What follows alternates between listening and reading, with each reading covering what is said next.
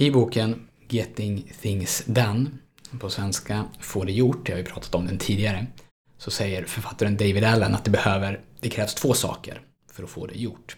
För det första så behöver du definiera vad det betyder att få det gjort. What does done look like? I varje steg av processen, varje delmoment av det du ska göra. Alltså du bestämmer tydligt vad som behöver ha hänt för att du ska kunna betrakta den här uppgiften som klar. För det andra, att du är lika tydlig med att definiera vad själva handlingen är. Och för det tredje, även om man skriver att det bara är två saker då, eh, att du alltid vet vad din nästa handling är. Och att den nästa handlingen också är definierad enligt de här principerna. Att du definierar vad det betyder att få det gjort, det betyder att du behöver fundera lite på vad det här som du ska göra eh, verkligen ska utmynna i. Är det något som ska skickas till någon? Eller något som ska sättas upp någonstans? Eller något som ska publiceras på intranätet? Eller något som ska ställas ut i ett skyltfönster? Eller eh, liknande. För det är lätt hänt annars att vi jobbar på någonting och att det vi jobbar på bara blir halvfärdigt eller att vi fastnar i något steg eller att vi drar ut den här arbetsuppgiften eh, mycket, mycket längre än vad som krävs eller att det vi gör glöms bort eller Alltså, vi jobbar på någonting men egentligen så kommer det inte ut någonting utav det här mer än nedlagt arbete, nedlagd tid. Och när man tvingas definiera vad klart är här, då betyder det också att det är lättare att fånga upp sånt som egentligen inte är viktigt, men som kanske görs av, av gammal vana, eller sånt som, eh, sånt som vi kanske gör gång på gång och som vi kan göra en gång och definiera den här processen. Och sen kan vi bara kopiera processen varje gång vi ska göra den här uppgiften. Att du ska bestämma vad du ska göra, alltså hur handlingen ser ut. Det kan ju låta väldigt uppenbart, för hur, hur ska vi annars få någonting gjort? Men det finns olika sätt att göra det här, sätt som är mer rätt och mer fel, enligt David Allen då. Eh, om jag ska ta mig själv som exempel, eh, låt, låt, oss låtsas att jag ska göra den här eh, YouTube-videon, eller den här, det här poddavsnittet. Eh, för mig då skulle jag kunna definiera min uppgift bara som göra podd, eller göra YouTube-video. Och för vissa så kan ju det här förstås räcka. Men det finns en risk när det står så på min att göra-lista, göra YouTube-video, att jag tolkar den punkten precis så som jag känner för i den här stunden. Så ska jag göra en YouTube-video om boken Getting Things Done så kanske jag tänker att det är bäst att jag, att jag kollar upp vad som redan har gjorts om det här. Så jag, så jag googlar vilka YouTube-videos finns redan. Så jag vet vad som har gjorts och får lite inspiration. Och när det är gjort så kanske jag känner att nu vill jag spåna fram tio olika alternativ så att jag kan välja det allra bästa.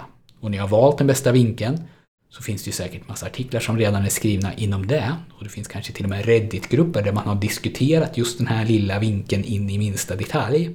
Så kanske bäst jag skriver ut de här artiklarna och, och, och kollar lite i de här eh, Reddit-grupperna. För då tänker jag så här att då ger jag mig själv en liten tjuvstart, vilket är smart. Så då kan jag utgå lite från vad andra har gjort, jag kan plocka det bästa och så kan jag sätta min egen spin på det.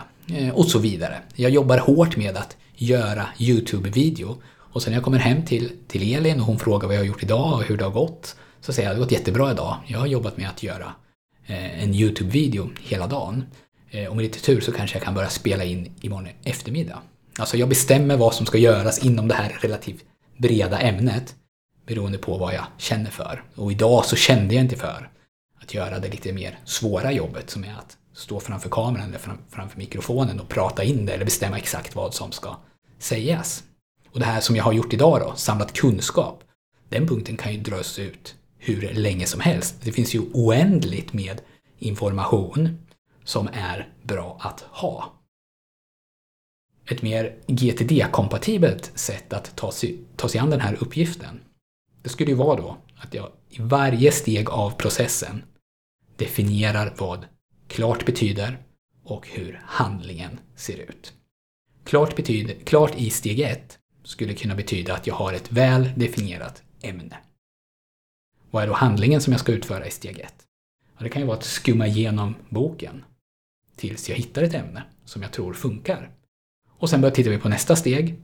Vad ska göras i nästa steg och hur definieras klart här? Klart i nästa steg är kanske att jag samlar ihop tillräckligt med kunskap för att kunna prata om det här ämnet i fem minuter. Och vad är handlingen då? Handlingen kan vara att läsa de sidor som behandlar det här ämnet. och fortsätta att beskriva hela den här processen på det här sättet. Och sen när jag ska göra det här, då följer jag bara planeringen. Först så kollar jag igenom boken. Målet är att hitta ett intressant ämne. Och nu har jag ett ämne. Här på sidan 21 så står det så här. Getting things done requires two basic components. One, defining what done means, outcome, and two, what doing looks like, action. Så är den delen klar. Nu när jag har ett ämne så går jag till nästa steg. Läsa de sidor i boken som behandlar precis det här.